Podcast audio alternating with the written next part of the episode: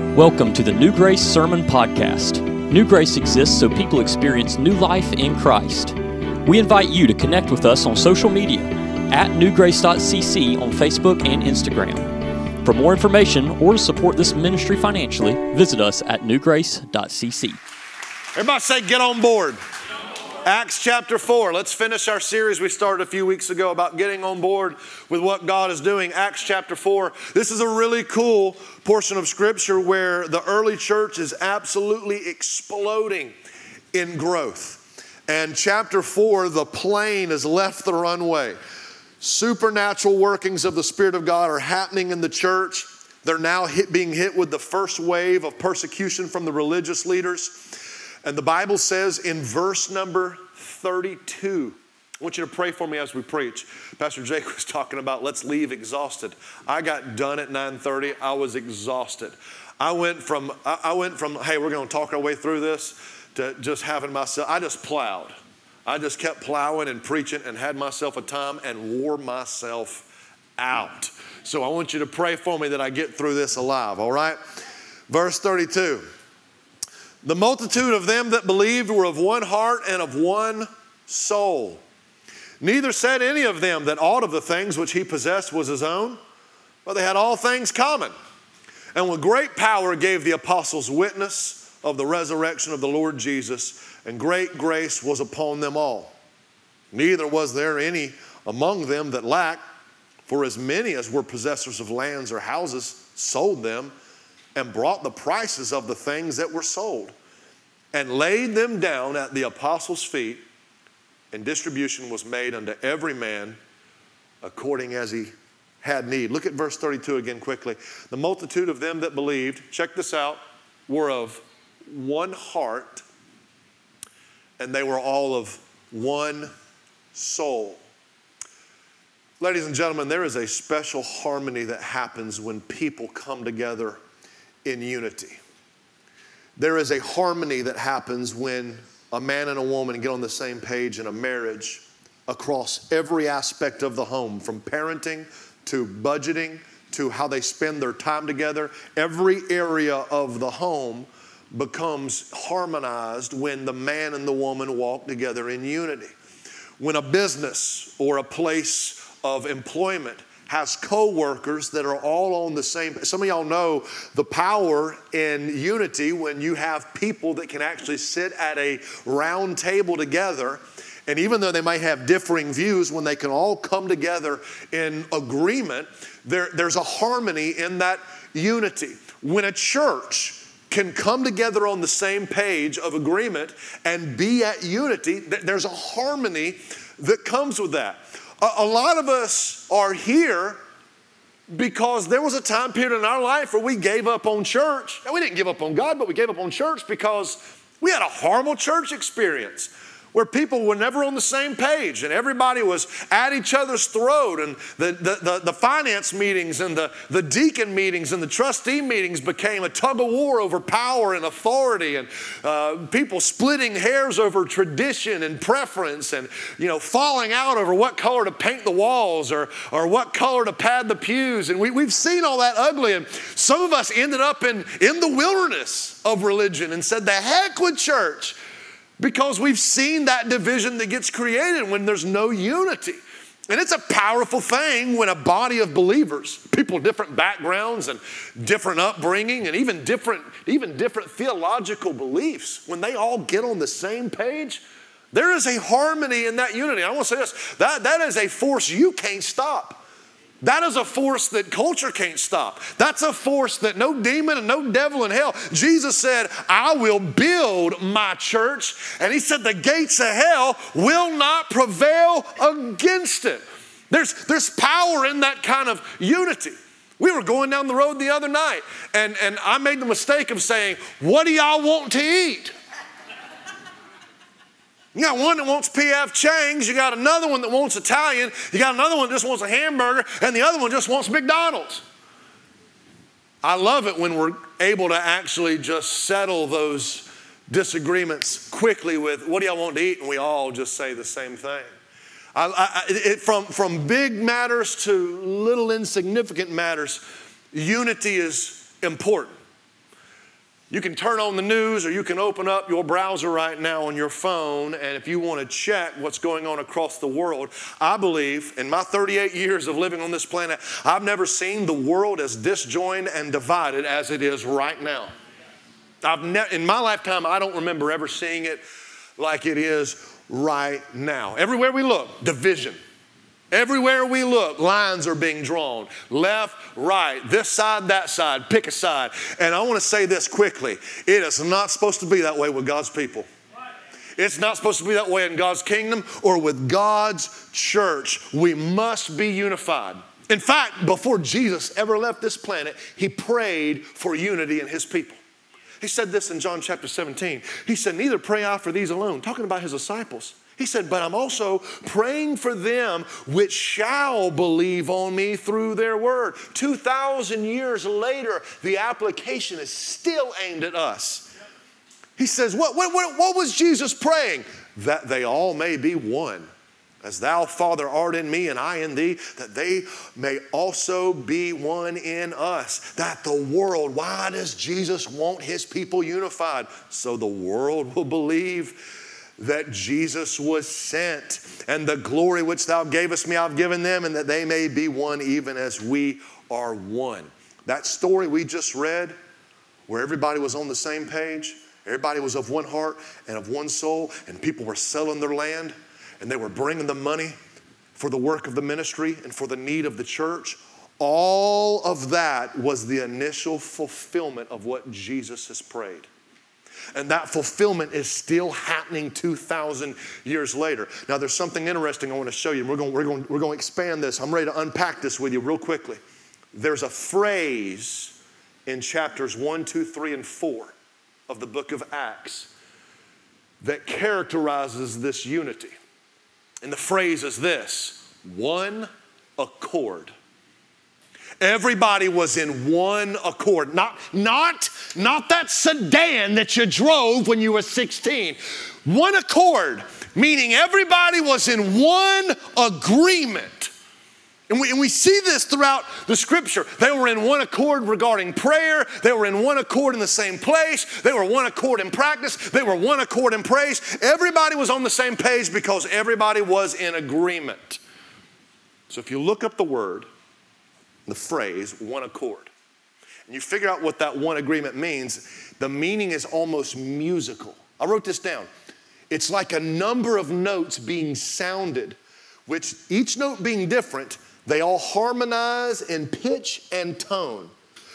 Picture the instruments of an orchestra under the direction of a concert master, and he's orchestrating all of the music together so that the harmony and the unity are created. This is what the Holy Spirit right now is doing with his church. People of different backgrounds and different religion and different upbringing, God is taking the difference and diversity and he's orchestrating it all together so that many become one. This is what Jesus prayed for. This is what's happening happening in the story. And this is the theme of where our church is at right now in November of 2020 that we would be in, say it with me, agreement one with another. Amos said this Can two walk together except they be agreed? Can two people walk arm in arm, step by step, in sync with each other? If they're not agreed? Don't they have to be on the same page? There's power. There is power in the agreement of God's people. God made it clear in His Word that He does more in our agreement. Ecclesiastes says two are better than one because they have a good reward for their labor. Deuteronomy tells us, watch this one can chase a thousand, but two can chase 10,000. Jesus said that if two of you shall agree on earth as touching anything that they shall ask, man, when I read the word, it makes me want to preach. He said, If two of you shall agree on earth as touching anything that they shall ask, it shall be done for them of my Father which is in heaven. New Grace, I want you to know that God has ordained and established power in our agreement. He looked upon Adam in the Garden of Eden and he said, It's not good for man to be alone. What I want to do in this kingdom and what I want to do on this planet and what I want to do with man, I cannot do it with him by himself. So he put Adam to sleep performed the first surgery, extracted a rib from his side, made a woman, woke Adam back up, and said, Now replenish the earth. What God had to establish was two, because two are better than one. Adam could not replenish the earth by himself. It takes two to tango. Do I need to spell this out to y'all this morning? So he gave man a woman and he told the two to produce fruit. Why? Because two are better than one. If two agree as touching anything, Jesus said, I can do it. There is power in agreement. So if I was the devil, I would do everything I could to create disagreement. If God has established and ordered agreement, I, as the devil, would do everything I could to create disagreement in every union of man and woman. I would do everything I could to create disagreement in every thriving, moving body of Christ. I would do everything I could to create disagreement, disjoin, disconnection, and division everywhere that God has established the order of agreement.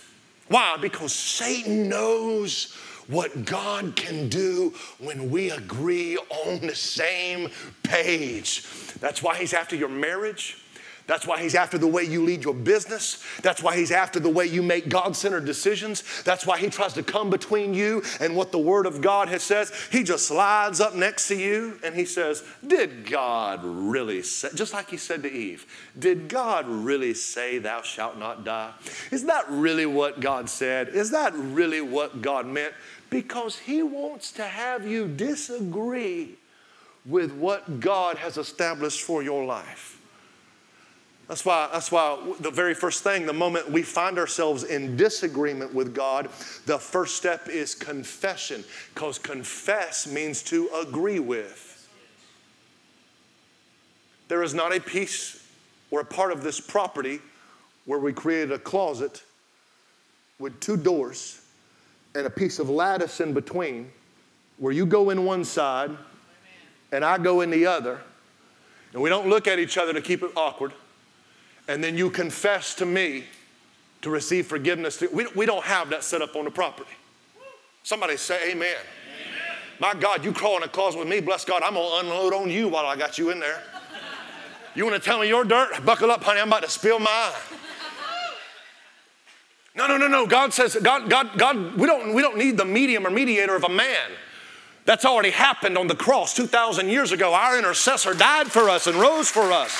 In the person of Jesus Christ, we can confess. What is that confession? It's you agreeing with God about where you disagreed, where I fell short, where I messed up, where I dropped the ball, where I made a mistake, where I sinned. Agreement is confession. There's power when you agree. It puts you back on the same page. It puts you back on the right path. It puts you back in the right frame of mind. It does give you a more productive, prosperous life when you agree with what God said. God just said, hey, this is a better way. And when you do it my way, it's going to be better. This is a fuller way. This is a more fulfilling way. And when you do it that way, it's God's way, it's a better way. Instinctively and naturally, there is a way that seems right to us. The proverb says, There is a way that seemeth right unto a man, but the end of that way is death. It leaves you empty. It leaves you void. It leaves you full of mistakes and it leaves you full of, of, of, discouragement. But God said, There is a way that is my way. And when you agree with me in that way, we get in one accord and we are in agreement. So I want to say to you quickly we need to be in agreement. We need to be in agreement about why this church exists. We need to be in agreement about where this church is going. We need to be in agreement about this opportunity that we're talking about right now in the piece of property. We need to be in agreement about the need the dollar sign, the comma, and the decimal. We need to be in agreement about those things. And when I preach on this, when I talk about these things, for the most part, I sense an agreement in the room. I'd be a fool to think that from left to right at both gatherings across the property that we're in 100% agreement. But I would have to think, based on what I'm sensing by way of spirit, that we're in agreement why this church is here. We're in agreement who God is in our lives. We're in agreement that Jesus is the truth, the life, and the way, and that we're in agreement that we have an opportunity right here that God has created and we cannot forfeit that opportunity. The early church was in. They were in one accord, they were in agreement, they were in. Look at somebody next to you and say, I'm in. I'm in. Come on, tell them, I'm in. I'm in. I'm in. What's it look like when you're in? Check out verse 32. And the multitude of them that believed were of one heart and of one soul. I want you to underline that phrase, them that believed. And I wrote this down. Here's our first point. When you are in, there is something worth believing in. When you are in, there is something worth believing in. Let me submit this to you quickly. Everybody in the room is a believer. Not everybody's going to heaven. Let's just let that sit for a second. Let's let the reality of what I just said sit. Every person in the room is a believer. Not everybody's going to heaven. Everybody in the room is a believer, but not everybody's been transformed by the power of Christ. Everybody in the room is a believer, but not everybody's forgiven. Pastor Derek, what are you talking about? You're confusing the crap out of me. Everybody in the room believes in something. Everybody has faith. Every self proclaimed atheist has faith. Yeah, they believe there's nothing. That's what they believe. They believe there's nothing. You live on this planet and you leave this planet believing in something. And faith was meant to be placed in something. Everybody has a measure of faith. That faith that's your belief. What do you place that in? What do you believe in? Now, m- my faith gets placed based on several things. My faith gets placed in something based on explanation. In other words, if I hear it said or you speak it to me, I have the option and ability to believe what you said. For example, if you come to me and you say, Hey, Pastor Derek, guess what? I bought a 1992 Dodge Viper. In that very moment, when you share that information with me, by way of your explanation, I now have the ability and the option to trust what you said and believe it as so. But what I'm probably going to do if you say, Pastor Derek, I bought a 1992 Dodge Viper, I'm probably going to say, I don't believe you, let me see it. And you'll pull out a phone and you'll open up a photo and there in that photo is a, night, oh, sure enough, a red 1992 Dodge Viper. Because you went from explaining something to me to giving me an example. And now you have an example of what you're saying. I look at that photo and I'm tempted to be persuaded. Oh, God, you said you got a 1992 Dodge Viper and there it is on your phone. Wait a second. You're not in the picture. How do I know you didn't go to Google and just search Google images of a 1992 Dodge Viper and pull it up and save it to your phone. And then when you tell me you got a Dodge Viper, you just pull up a picture of one. See, you explained it, you gave me an example. But it's a whole world of difference if you say, Pastor Derek, I got a 1992 Dodge Viper. Here's a picture of it. And here's the keys. God told me to tell you it's yours. it's a big difference when you put the keys in my hand we get in your car and we drive to your house, and there it sits in the driveway. I open the door and get in, crank it up, and hear that V10 purr, right? And then I drive it off. Guess what? It's different when we explain it versus an example versus when we experience it. When you experience it for yourself, it's different than hearing it from somebody else. When you experience it for yourself, it's different from seeing an example of it. Can I submit to you very quickly? I am so thankful and so glad that I don't just take somebody's word for it that God's good, that I don't just take somebody's word for it that Jesus saves, that I don't just take somebody's word for it that the church exists for people to experience new life in Christ. It's one thing for you to tell me, and it's another thing for me to see it on your phone or see it in your life or see it happen before my eyes. But, ladies and gentlemen, it's a whole lot different when the keys are in your hand, when you're behind the wheel and when you push the gas and you feel the wind knock the hair off your head. Somebody talked to me this morning. It's a whole lot different when you experience it for yourself. And I want to stop and testify and say, I'm thankful that what I got with God ain't based off what somebody told me or what somebody showed me. I did what the psalmist did. I tasted and saw for myself that the Lord is good, that His mercy endures forever, that His grace is unlimitless, and His love is matchless. Does anybody in the room know what I'm talking about when I say I found out for myself and I place my faith? I place my faith in it because I experienced it. See, every person has something they believe in, but most people, there's something that's not worth believing in. Why is that? Why is it most of us walk through life like a blind man, grasping and groping for something real, authentic, something fulfilling, something satisfying, and but we, we never get like a blind person and they can't find it. Why, why is that? Because this world, this world has offered us bottomless belief. There's nothing to it. It's not grounded, it's not founded. There's no foundation in faith when it comes to the things of the world. Religion will throw you all kind of foundations, but there's no bottom to them.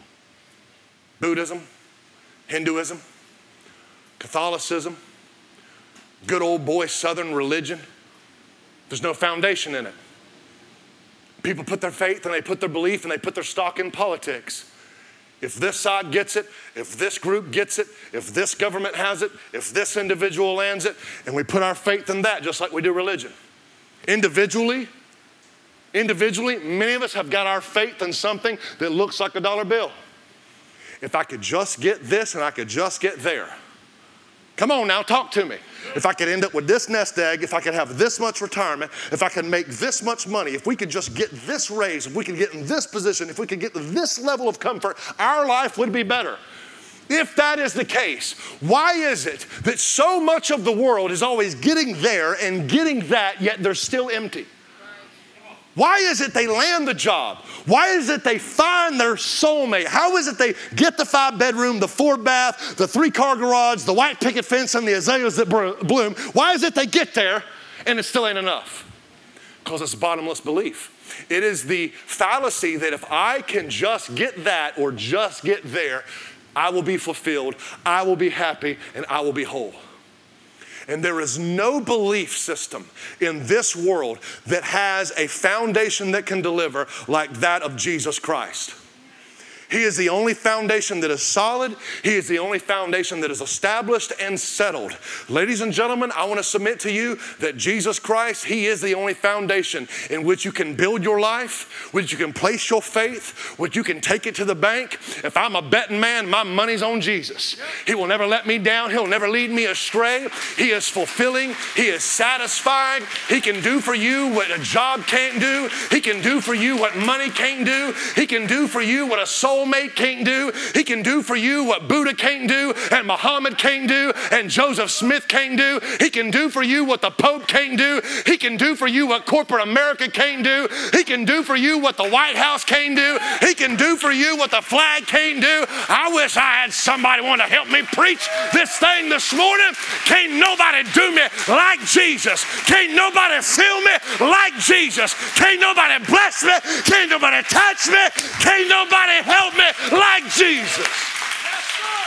Somebody help me praise him if you know. It's true. It's true. He is a foundation.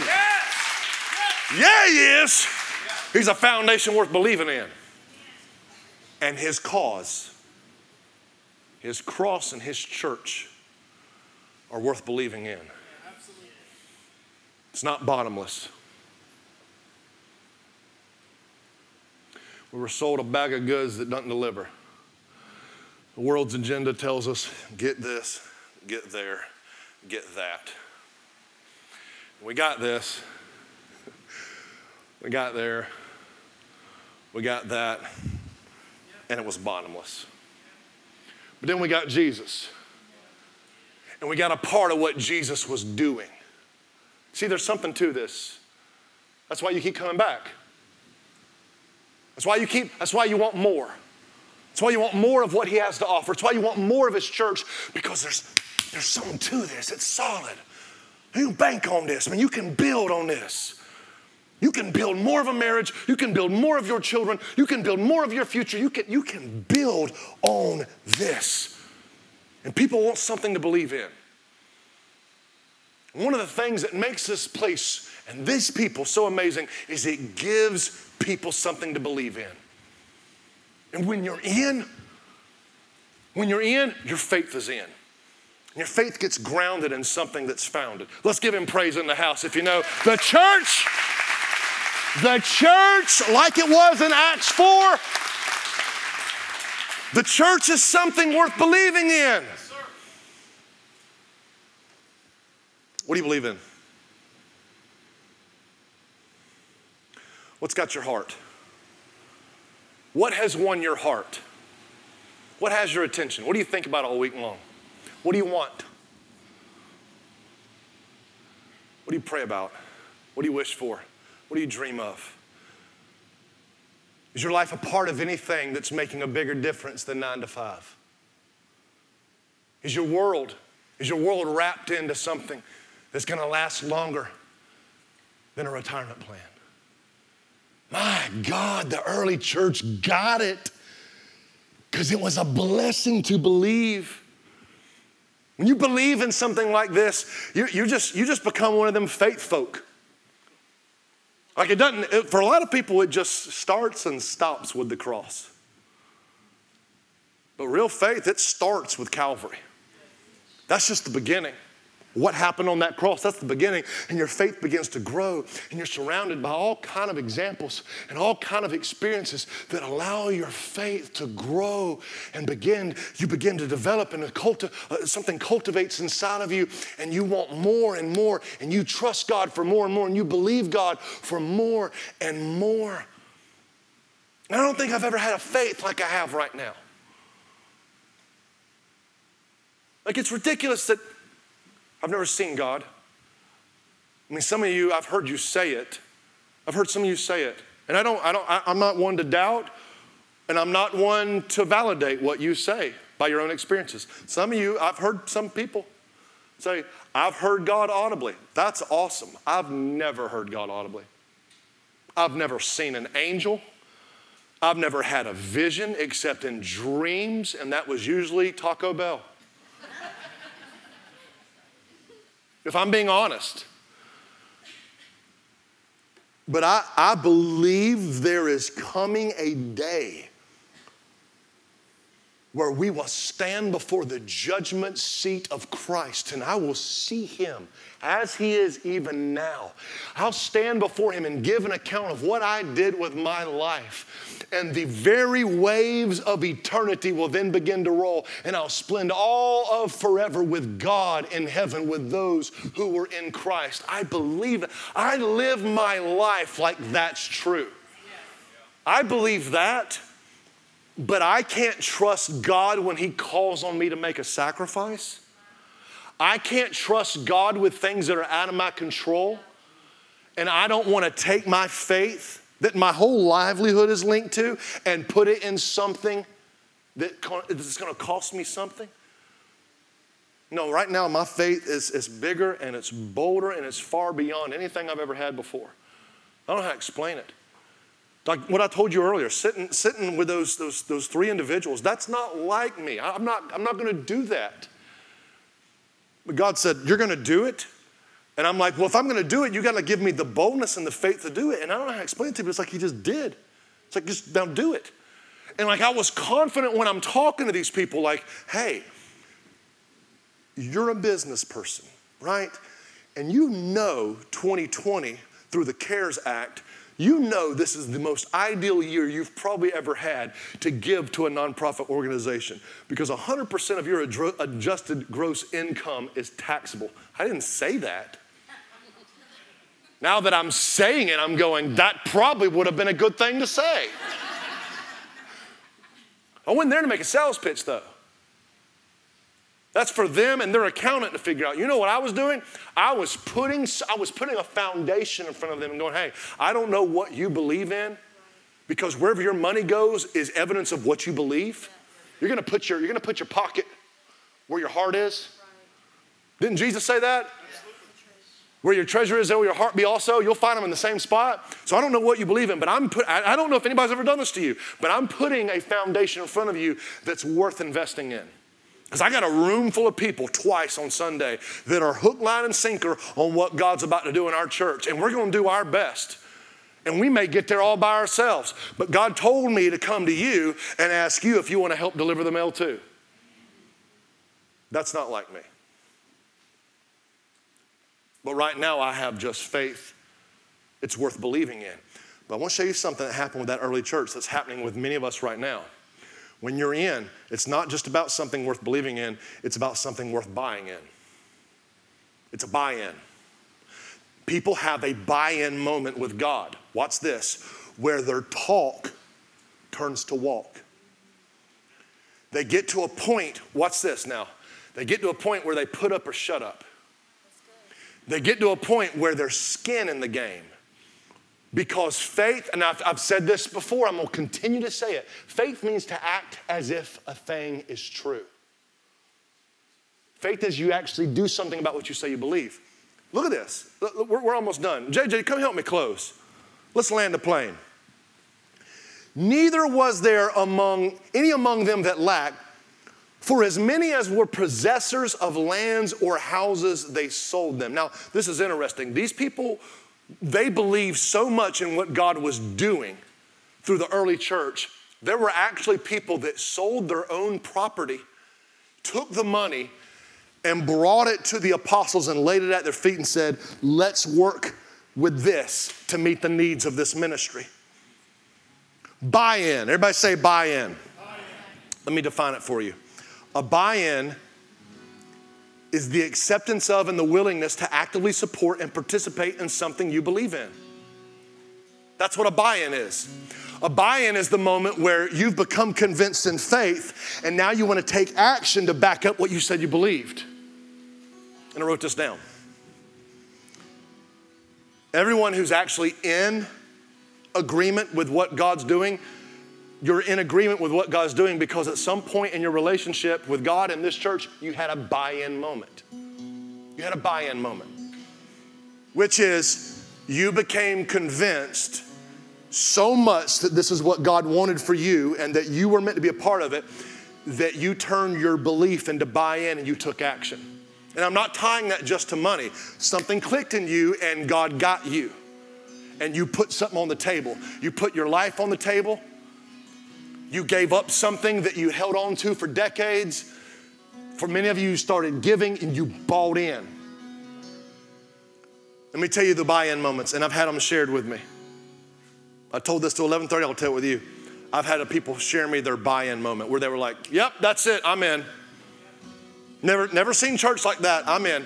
Never been to church like that. I'm in. God's doing something for me when I come on this property that's never happened in my life. I'm in. For some of these people that have shared that with me, it was when they got saved. They came to this place, they were saved, they put their faith in Christ for the first time in their life, genuine belief in what Christ did, and they were saved. And their life has not been the same since. And that was their buy in moment. For some people, it was when they heard my story and Ashley's story.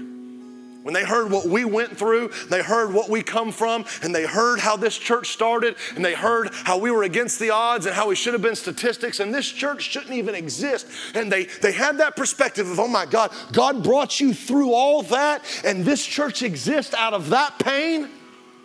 And that was their buy in moment Because for some people, they're like, I've never heard a preacher say that. I've never heard somebody be that honest, that vulnerable, that raw.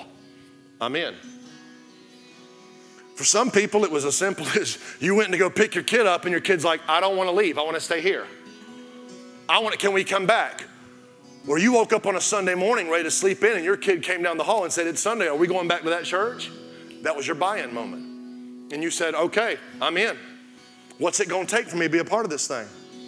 For some of you, it was when we just preach biblical truth. I had somebody just say that to me recently. It was one of the favorite things I've heard this year. They said, I got hooked because I heard and I found out for myself that the Bible was being preached here. That you were actually taking scripture and you were breaking it down so it made sense, it was understandable, it was applicable, and it's livable. We really just want truth. Like at the end of the day, the core of who all of us are, no matter what kind of front you want to put on, the deal is this all of us really want to know the truth. Dude, what's the truth? Like, don't, don't pull no religious crap on me. Don't give me no TED talk. What is the truth? That was a buy-in moment for people. I had somebody tell me they were here at 9:30.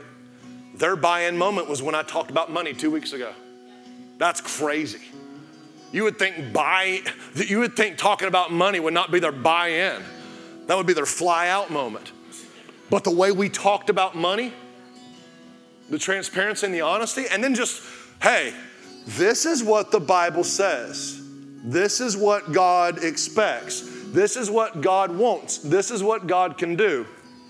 And they're like, I've never heard it like that. That's it. I'm in. I'm in. It's not one joker sitting there making all the decisions. It's not some de- deacon board with the pastor handcuffed in the broom closet making all this. This is a, this is a collective spiritual organism here. For some of you, your buy in moment was when I got up last week and told you, hey, we're going to downtown commerce. We're going to buy that Balo. For some of you were like, yes, please. I'm in. Some of you were in way before that. Everybody's got a buy in moment. It's where you go from believing here. Watch this. I'm done. I'm done. You go from believing here.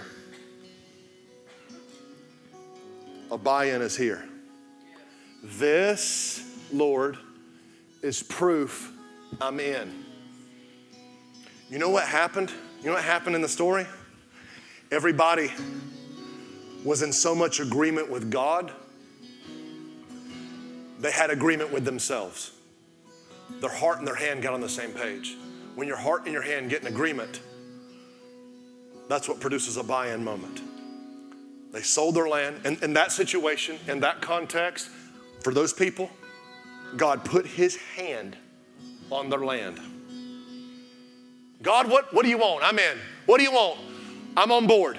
I believe that he died. I believe that he rose again. I believe what the apostle said that he ascended. I believe the Spirit of God has descended and now indwells us. I believe what you're doing. I'm in. I see the lame man who's now been made whole. I hear the boldness and the power of God. I'm in. What can I do? And God said, I want your land. Holy, what? They probably didn't even have that blowback reaction that I would have. It was like, all right. They were in so much that when he said, I want your land, they went and sold it. And they had the money in their hand. Now, now, look, I'm just breaking this down for you. They had the money in their hand and they brought it and they laid it down. They sold and they bought in. Like, hey, I'm in. Here, here's the proof I'm in. I'm not monkeying around. I'm not playing. I'm in. God put his hand on their heart, and their heart got in sync with their hand. Right here, right here. Their heart got on sync, in sync with their hand. Let me ask you a question. Have you ever had God put his finger on your heart tell you to do something? Can we get honest? Has he ever told you to do something right here? And what he told you to do right here never made it right here? You ever had God point out something and say, hey, can we, can we do this? Can we agree on this? Yes, Lord, I agree. I agree. Let's take a Tebow. Amen. I agree, Lord. God's like, that's great. That's wonderful. I just want to know that what I put in your heart can end up in your hand. Whether that be money, whether that be change. Is your faith so real that action follows? They were in agreement. And they brought the money and laid it at the apostles' feet. Let me ask you a question What's God want from you? What's God want from you? He's putting his finger on a part of your heart. And the real test of your agreement is if your heart and your hand get on the same page. That's your buy in moment. I'm in, Lord. I'm in. I want to take action and be a part of what you're doing.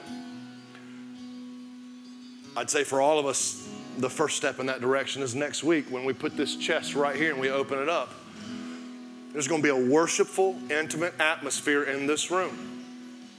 It's going to be special. It's going to be significant because together we're going to recognize we're doing this for God and we're doing this because we bought into it. We're in. And together we're going to come in age groups and we're going to bring our best. And we're going to we're going to do our part and then we're going to let God do his. All right, Lord, here it is. I'm buying in. I'm believing, I'm, I'm believing you for the best. I brought my best. I'm believing for the best. And then we're going to have to watch God do what he does.